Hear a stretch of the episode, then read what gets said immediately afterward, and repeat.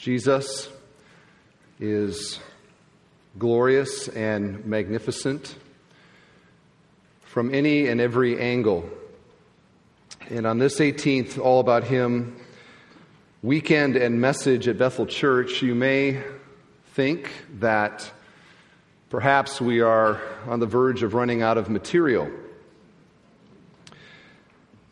Actually, we have not even begun to explore all the ways that He is glorious.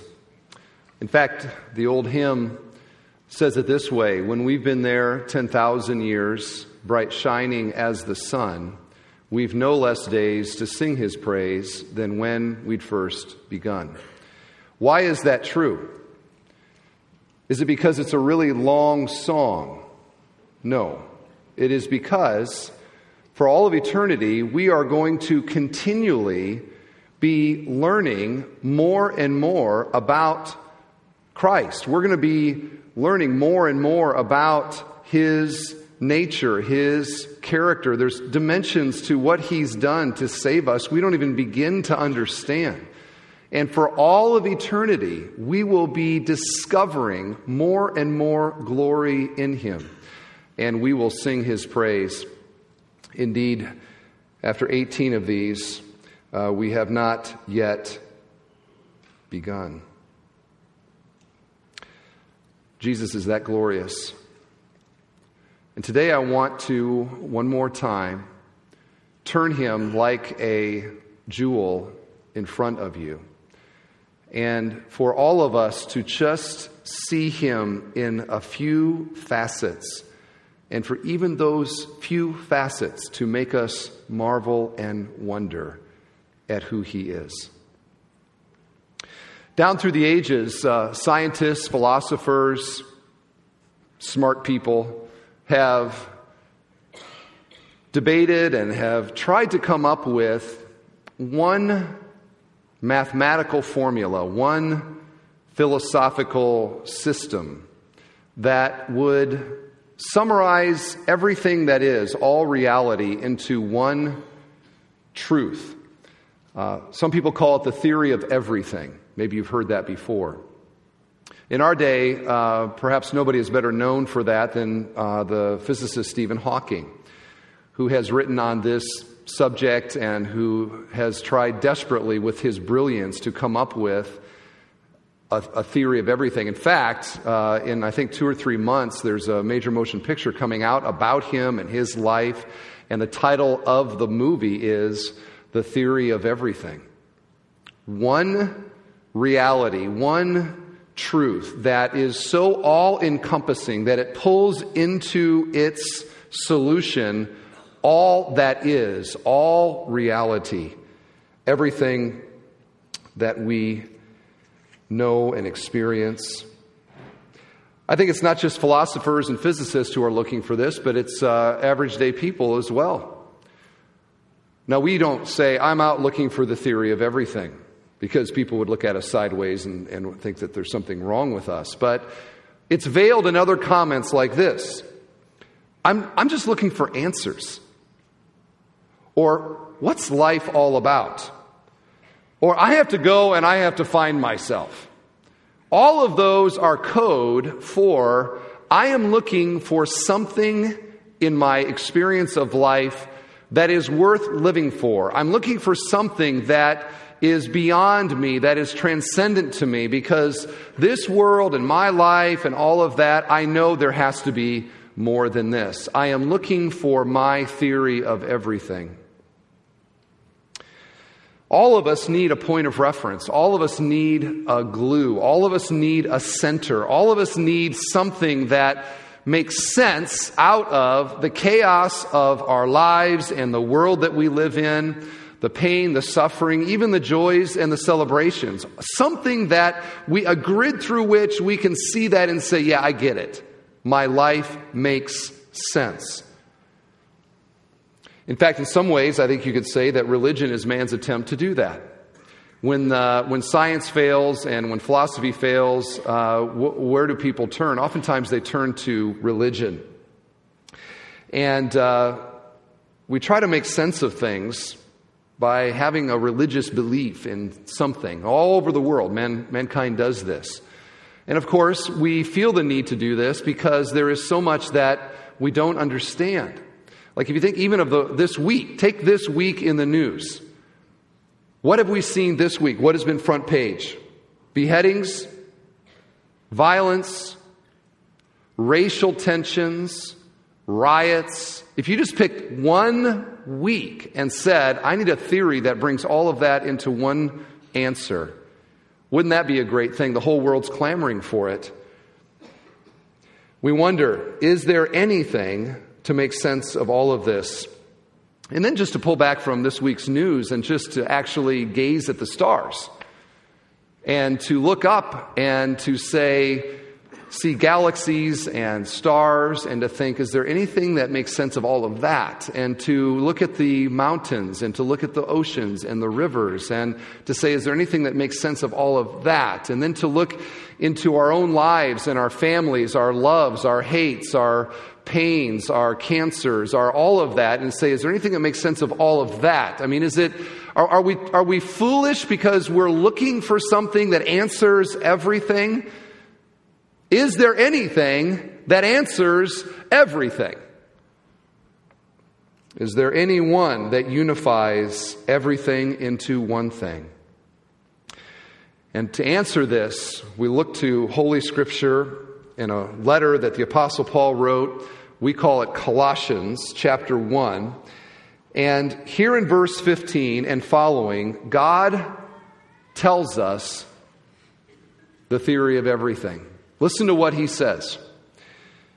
He, this is now speaking of Jesus, he is the image of the invisible God, the firstborn of all creation. For by him all things were created in heaven and on earth, visible and invisible. Whether thrones or dominions or rulers or authorities, all things were created through him and for him. And he is before all things, and in him all things hold together. And he is the head of the body, the church. He is the beginning, the firstborn from the dead, that in everything he might be preeminent. What I have just read might be the most Christ centered passage in the entire Bible. It is a section where God, through the Holy Spirit, inspiring the Apostle Paul, turns the jewel of Jesus before us so that we can see him through facets of who he is and what he did. And every one of them ought to, if we have the ears to hear and the eyes of faith, ought to make us wonder at the glory of this person. In fact, it is so wonderful a passage that scholars think that it probably was a first century creed or a poem or maybe even a song. They might have sang this, and you can almost hear a kind of lyrical rhythm and put a little music to that. That would work, wouldn't it? That would work. Now, there's too much here for one sermon. Uh, we're going to focus in on verse 17. That is our text today. And he is before all things, and in him all things hold together. Why don't we read that together if we could. And he is before all things, and in him all things hold together. Now, it is the second clause of that sentence that is our focus, but it is a part of a sentence.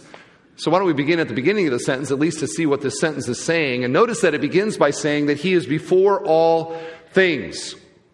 And this comes after a catalog in the preceding verses of all of the physical and spiritual dimensions, the created world which he has created, the spiritual rule, world, and every throne, every authority, every spiritual being, angelic or demon or otherwise.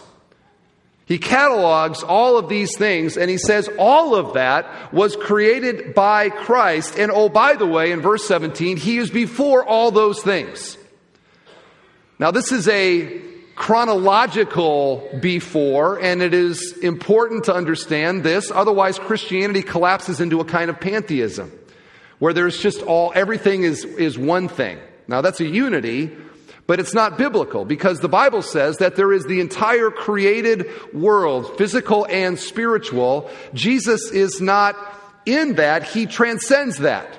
God transcends creation and he is before all of that chronologically. This is the eternality of the Son. This is John 1 1. In the beginning was the Word, and the Word was with God, and the Word was God. The Word being another title of Jesus, that in the beginning, if we could go back before all that is not God was there, there would simply be God. And there Jesus is part of that triune God. He is before all things. He is separate from creation. He precedes it. And the ancients, and really even today, were fascinated with this question where did everything come from? All the debate, uh, science and religion and philosophy and otherwise, all of that debate about where everything came from. I recently had the privilege of stepping on the grave of Charles Darwin at Westminster Abbey in London. And I have to tell you, I had a certain delight as I did it. Honestly, I went over and I kind of did this number.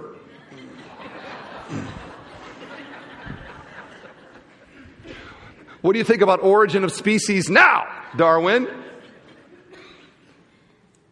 Darwin would not agree with these passages and would look for a natural origin of everything that is. And yet, the Bible's testimony from the beginning in Genesis is that all that is not God is here because of God, because God created it. And we find in this passage that Jesus is the the agent, the agency of power, the creative genius behind all that is. Perhaps God is the architect and Jesus is the builder of all of this. He is before all things, He is the creator of all things. Now, it is the last phrase that is the rest of this whole message. What does it mean that in Him all things hold together? What does that say to us. Let's talk about it. In the Greek, it's simply four words. Literally, all in him holds together. The verb here is the key, that word for holding together. It is in a tense that means something that happened in the past that has ongoing results. Okay, so it's saying, it's not saying that he held all things together, but now he's not a part of it. It's also not saying that someday he will hold all things together. It is a tense that says that in the beginning he held all things together and that holding all together is an ongoing reality.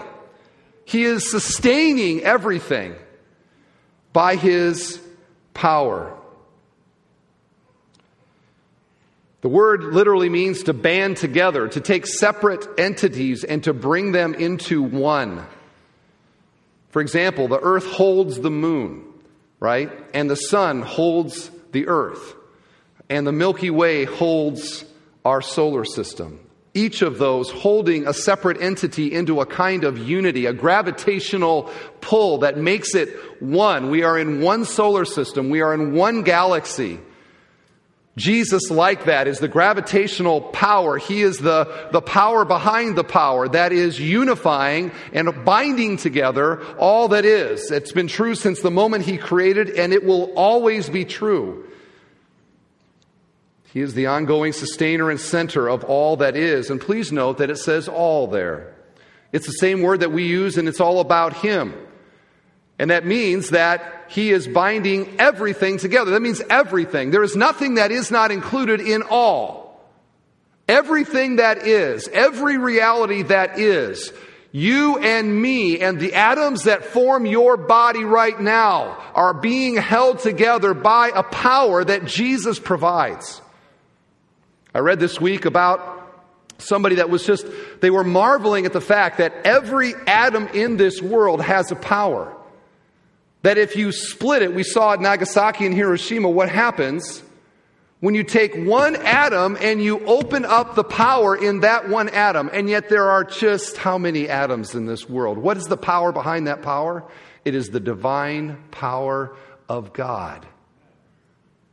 He is sustaining and binding all things together by the power and the might of His word and glory. And that includes everything.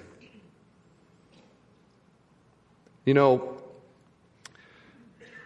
in our society today, they don't mind what we say in here, do they? They don't mind seeing cars parked around church buildings, and they don't really care what we have to say in here so much. Um, you know, we can say whatever we want here, right? But the moment what we say here is introduced into the marketplace or is introduced into the public square or introduced into the university or introduced into the media, what happens when Christianity and what we believe in here is set out there? There's a firestorm about it, right? They're like, hey, don't bring your religion into this discussion. This has nothing to do with what we're talking about. And yet this says all all. There is Jesus and the reality of his glory in every atom and every galaxy. It is all about him. It is all bound together by him. So that students going back to school, when you go to biology class, you are studying what God has made. That class is about Jesus, if you think about it properly. And when you go to math class and you got formulas and all these things that you're studying and you're like, oh, geometry and this, you know, Pythagorean theorem, blah, blah, blah, right?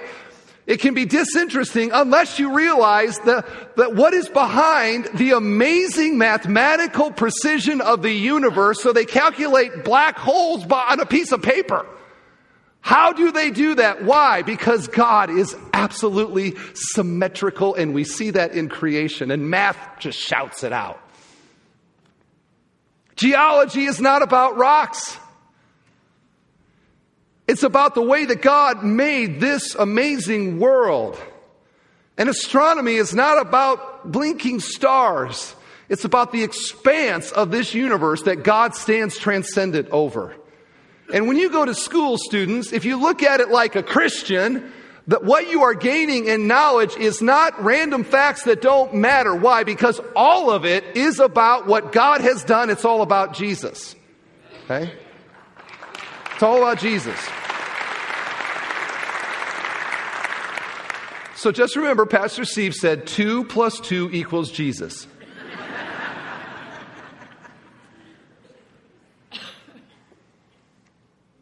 But why don't schools and networks and governments, why don't they want what we're talking about here introduced into discussion and debate? It is because men love darkness rather than light to speak of what we're talking about here in the public square is to introduce into that square light. The light of revelation, the light of Christ. And men don't want that. They want to answer all their questions without a reference point of Jesus, which is why Stephen Hawking is not going to find his theory of everything without Christ. It's like when, when, when, when, when you pull up a rock, right? When you pull up a big rock, what happens when the light all of a sudden is underneath there? There's all those little maggots and worms and all that. What do they do? They go, ah, I love it, the light. No, they scurry away and they try to hide. And that is the world that we live in. It's the way the world has been from the beginning. Adam and Eve sinned, and what did they do? They hid themselves. And we hide as well. I can't point the finger to every. We hide as well. The blinding light of the glory of Jesus, apart from the cross, is a cowering thing for us. Sin does not unite. Sin fragments. Sin shatters. Sin divides. And that is true for nations, and that is true for you and me inside our hearts. Sin creates all kinds of fragments within us, and we have to compartmentalize and we have to hide, and we can't talk about this. We can't be vulnerable. We can't be open. Why? Because that's what sin does. But Christ is a uniter. He is a bringing things together. He is somebody that will take the fragments of a society and the fragments of a person's life and will make them whole again. Will make them one. Will allow them to live now under one thing that is the all defining reality for everything in my life. And by the way, it is Him. And so you have a statement like this In him all things hold together. And that means that Jesus unites all realities. He unites all categories. He unites all dimensions, all people, all philosophies, all ideologies, all kingdoms, all thrones, all rulers, all presidents, all kings, all time, all the living, all the dead, heaven and hell, and everything else. He holds all of that together by the blazing glory of His infinite might. He is the reference point of everything. He is the middle sea of all reality. He is the plumb line of all that is beautiful and good, holy and right. And everything that is, is what it is in relation to Him. Let me say that again. Everything that is, is what it is in relation to Him. His word is the final word of all of us. And that is not to say, to mean that, that He is a uniter of everything and a kind of pluralistic, we're all good because we're one in Jesus. No. His judgment is the final judgment, and there is simply heaven and hell, and the sheep go one direction and the goat, goat, goats go another. Everything that I'm saying here can be wonderfully comforting to the Christian who is under his mercy, but it is a terrifying thing to fall into the hands of the living God. He defines everything. His beauty defines what is ugly. His truthfulness defines what is false. His holiness defines what is sin. His wisdom defines what is folly. His love defines what is hate. His judgments are the final word on everything. So when it says here that by him all things are held together, it means all things. It means everything. It means you and me right now in this milli moment of time. We are held together by the mercy, the strength, the power of Jesus. Have you given thanks to him for that recently? So let's explore this together in him all things are hold together. Like, what does that all include? And I'm going to give you a few categories that I think are marvelous. Let's begin with the cosmos. In him all things hold together. The cosmos, the universe. And this, by the way, in context, is the main focus of this passage.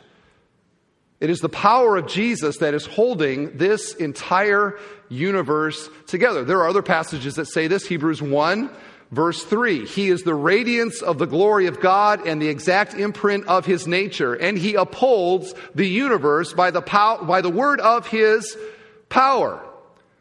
Now, this staggers the mind to think that the ex- in the expanse of the universe, there is not one place, not one atom that is not being held together by the power of Christ. It is such a marvelous thought that many people scoff at it. How can there be one person so huge, so powerful, so wise, so an amazing engineer who can hold all of this together? And yet the Bible says Jesus is that magnificent. He is that powerful that he can hold this whole thing together. Consider the expanse of the universe a moment.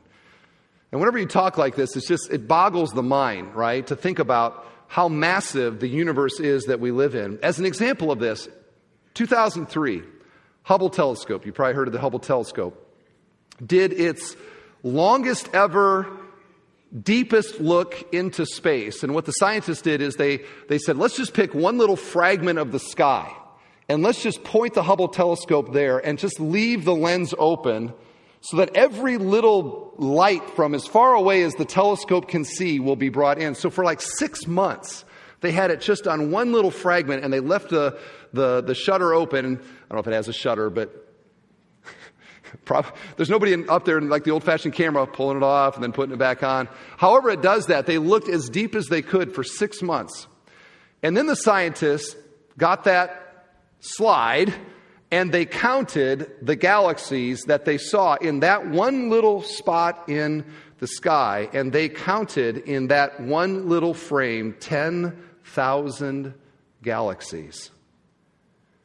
And doing the math then for that as a portion of the entire observable sky, they calculated that we are able with the Hubble telescope to see at this point 200 billion galaxies. And our Milky Way is one of 200 billion galaxies. And to consider that the average galaxy contains 200 billion stars. It means that the observable universe contains somewhere around 40 to 50 billion trillion stars. And each of those stars, likely with planets and all the things that we see in our own solar system. And that's just what we can see. We can't see everything. We don't know how much more is beyond it. In fact, to put this in context, it might help a little bit. In the observable sky, if every star that they could see was a dime, there would be enough dimes to cover the entire North American continent to the height of the Willis Tower in downtown Chicago. And every dime, a solar system with its own planets and all the rest.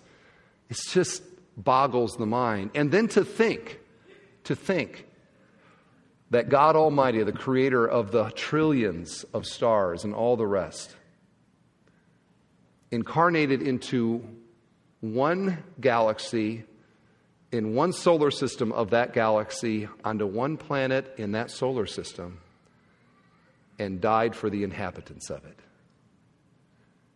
This is why the psalmist says, What is man that you are mindful of him? Why should we think that we are so important when you consider the expanse of the universe around us? And then to think that God chooses to love very little people like you and me, creates wonder and marvel and worship in our hearts. By him, all things are held together. And it's not just the natural world that is held together. Jesus is the uniting reality of special revelation of the Word of God, the Bible that I have in my hand here, and many of you do as well. What is this actually about? Here, you say, well, it's wonderful. It helps me with my parenting, and it gives me great tips for how to be a good employee, and it helps me, you know, be happy, la, la, la. Great, I'm happy. That's not what it's about. Now, there's wonderful truth about many things in this book. But that is not primarily what it is about. And Jesus said the same thing, John 5 39. He says to the Pharisees, You search the scriptures because you think that in them you have eternal life. And it is they that bear witness about me. They thought the scriptures and knowing them was the key. And he says, Listen, they are a means to a greater end. And that greater end is me. And knowing me, I am the one that provides salvation, not the scriptures themselves. And one of the keys to understanding the Bible as you read it is to realize what its central theme is. There is a melody line to the Bible, no matter where you go. And that melody line, sometimes it's in the foreground, sometimes it's in the background, but the melody line of the Bible is Christ and is Jesus and the unveiling of the glory of Christ and what God is doing to unveil that glory. He said that. It's all about me. This is probably most clearly uh, shown in the Gospel of Luke on the day that Jesus was resurrected from the dead there was all these reports, you know, Mary Magdalene came in and said, I've seen him, and Peter and John, they go, they look and they see the empty tomb and all the rest. Well, part of that story is that two of his disciples were on a road. And they're walking along the road and they're having a conversation. And they're talking, of course, about all the events and the reports and what's going on. So no doubt this is a very animated conversation. Well, Jesus comes up to them and he hides his identity and he says, Hey, what are you guys talking about? And they look at him with, uh, uh, uh, like, like he's crazy because they say, We're talking about what everybody's talking about. We're talking about Jesus of Nazareth. He was a mighty prophet, and we hope that he was the chosen one of Israel. And there's reports now that he has been seen alive, and we don't know what to make of all of this. And listen to what Jesus says. He says this O foolish ones and slow of heart to believe all that the prophets have spoken. Was it not necessary that the Christ should suffer these things and enter into his glory? And beginning with Moses and all the prophets, he interpreted to, interpreted to them in all the scriptures the things concerning himself. Now, if there is one sermon that I want to hear of all the sermons, Sermon on the Mount maybe would rival it, but this one, that's the one that I want to hear. When I get to heaven, roll the tape. Because what does Jesus do here? Literally, he exegetes himself out of the Old Testament scriptures, which he says were all there to talk about him and to point everybody to who he is and what he would do in redemption. Imagine with me that sermon. Hey, remember when God told Satan in Genesis that there was coming somebody that would crush your head, that was me. That was me. You remember the rainbow, the promise that God would no longer do what he was what he did in the flood? That rainbow and that promise was foreshadowing me. Do you remember the ram that was in the bushes when Abraham went to sacrifice Isaac? And instead of Isaac being sacrificed, the ram was sacrificed. That ram was a typology of me. Do you remember Moses, the prophet, the great leader who led uh, God's people out of Egypt and through the Red Sea and to the promised land? His whole thing, his whole gig was about me. Do you remember, do you remember the day of atonement that was established? Remember that lamb that was sacrificed for the sins of all the people? Do you remember that? That lamb was about me. Do you remember before Joshua went into Jericho, it says that he went and he ran into the Lord of the hosts? That Lord of the hosts, by the way, that was me. Do you remember the judges that were sent by God to save the heroes of Israel who came in when God's people were away from Him? And all of those, remember those? Those were all about me. Do you remember when God said to David that, there, that he would have a son that would sit on an eternal throne?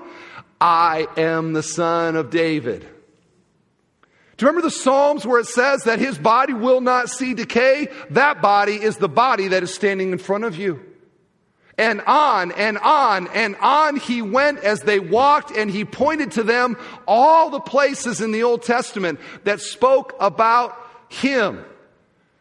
So that when we open our Bibles, yes, there's wonderful things that help us with life and perspective and wisdom. So many different things. But we have to realize that this is primarily, all of this is about Jesus. It is telling us what He is like. It is telling us about God's plan of redemption. It's telling us, foreshadowing, picturing, whatever it is, more explicitly in the New Testament, teaching us all about Christ and His plan and all, Great Commission and all the, it's the whole thing's about Jesus. He is the hermeneutic of the Bible. It is not here as simply a guide to help you live better. It is not a guide for your best life now. It is a guide for your best life in eternity. It is a guide to help us understand Jesus. In fact, if you do this when you get home, take your Bible and, and like a conch shell and, and turn it like that and listen carefully, right? And you know what you're going to hear? It's about Jesus. That's what it's, it's, kind of, it sounds sort of like waves, but it, it's more like it's, it's all about Jesus. Now, should I do that third service? Because I don't know if that communicated.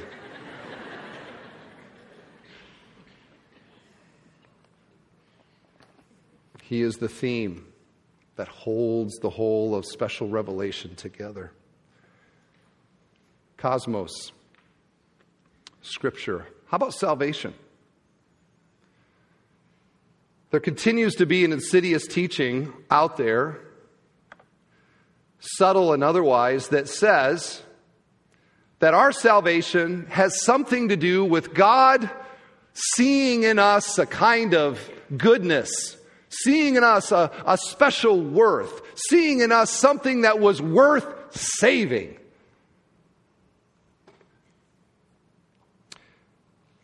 Tries to convince us that the cross is a statement about how wonderful we are. That even in eternity, eternal life, man, it's going to be all about you. And of course, this makes us feel good.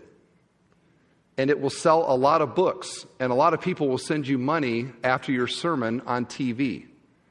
If you tell people how wonderful and magnificent and central to the affections of God you are. And now make your donation and receive this prayer cloth. That.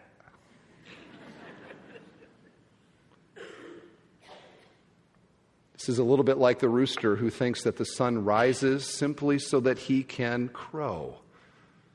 The purpose of the sun is me. Look at it rise. The sun exists for roosters. And roosters love doctrines that say that to them. The problem with that is that it simply is not true and it is not biblical. In fact, we see that right here in this passage. There is a why statement to all of this in verse 18.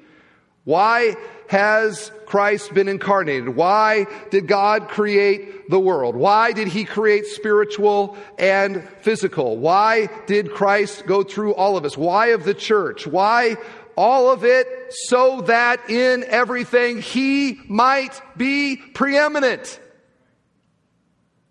Why has God done all these things? And why did Jesus in obedience do all these things? Yes, it was so that we can be saved. Yes, it's because He did bear our sins in an atoning death on the cross. Yes, He was resurrected to conquer death. Yes, He is awaiting to come back again and to receive us unto Himself. All of that is wonderfully true. But it is not the primary reason that God did all these things. God did this to unveil the glory of the Son so that in everything he might be preeminent. Or as I said in Ephesians 1, for the praise of his glorious grace. This church, your salvation, all of that is not about us.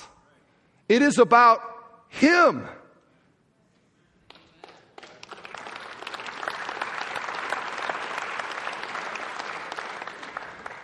And people get uneasy when I say that kind of thing. Because they, the, the doctrine that it's about me and that I'm at the center of this whole thing, it's like it's impressed upon us uh, in American Christianity, a man centered version of theology.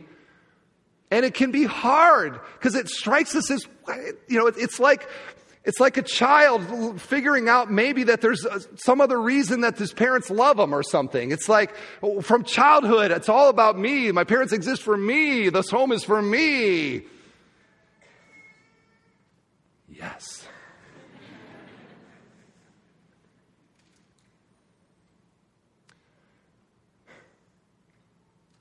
How I long for our church to be a Christ centered church with Christians who worship here, understanding that our salvation is as secure as the Father is committed to the glory of the Son. And since that commitment to the unveiling of the glory of the Son is absolute, He will save us to the uttermost he will not lose one of his sheep. Our hope rests in God's commitment to the, the Father's commitment to the Son. That's something that will take you through cancer and the loss of a child and the loss of a job and any other trial that God would bring. That is a truth that will persevere his saints. We're like a canvas on which the Father is painting a portrait of his Son. That's Romans 8. He is conforming us to the likeness of his Son. Do we have value? Absolutely, we have value. Just like a portrait of the Queen has value. But the value of the portrait of the Queen is not the canvas or the paint, it is the likeness it bears. And the more glorious the person, the more valuable the portrait. And since we are the portrait of the infinitely valuable Son of God, in the eyes of God, we do have value. But it is a derived value, like the moonlight. The moon's awesome, the moon's bright, the moon's beautiful. But all of its glory is a reflected glory of the sun. So that we like the moon because we like the sun. We like the moon because we like sunlight. And you, my friend, are a moon. At best, we are moons. He is the sun. He holds all of salvation together. It is all for the praise of His glorious grace. The last category to talk about, and this is just the last one because remember, everything's about Him, but just to talk here in this message, finally, about the church and Christians. Verse 18, the very next verse, says this He is the head of the body, the church. Talking about the focus of the church.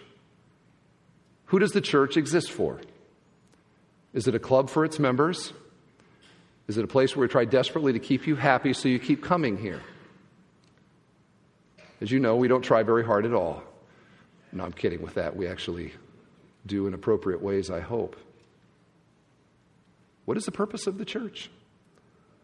The text says that the church has a head, and the head is Christ. And the sense of that is like the head on a body, it is vital. It provides leadership. It is the focus, like the central nervous system. All these nerves in my body, they all connect to my spinal cord, which connects to my brain, terminates in my brain. The church is like that. And it's healthy when it understands who its brain is. That brain is Christ. We serve Him, we obey Him, we sacrifice for Him, we give glory to Him. We're like the nerves sending that signal up to Him. And from Him we receive nourishment, we receive resource, we receive, you know, all those beautiful fruits of the Spirit, the Holy Spirit being the agent of Christ's ministry to the church by the Spirit when it's healthy. Can churches lose their head? Absolutely. How do you explain churches that at one time preached a glorious gospel of Jesus and today exist for some other primary purpose? Something else quietly and subtly moved into that first place, became the head. And what happens in churches that do that? They exist for a while, but they die. Cut off a chicken's head, it'll run around for a while. But eventually, there's lots of churches running around. They look like they're alive, but there's no head. Eventually, and I don't know if I'll do that third service either. but it's a good picture of what we don't want to happen here. Well, Pastor Steve, what are you going to do to keep that from happening? Because it'd be so easy for a church like ours to quietly become about something else. How about a weekend every year where we pound it into our brain it's not about us, it's about Christ? Would that help?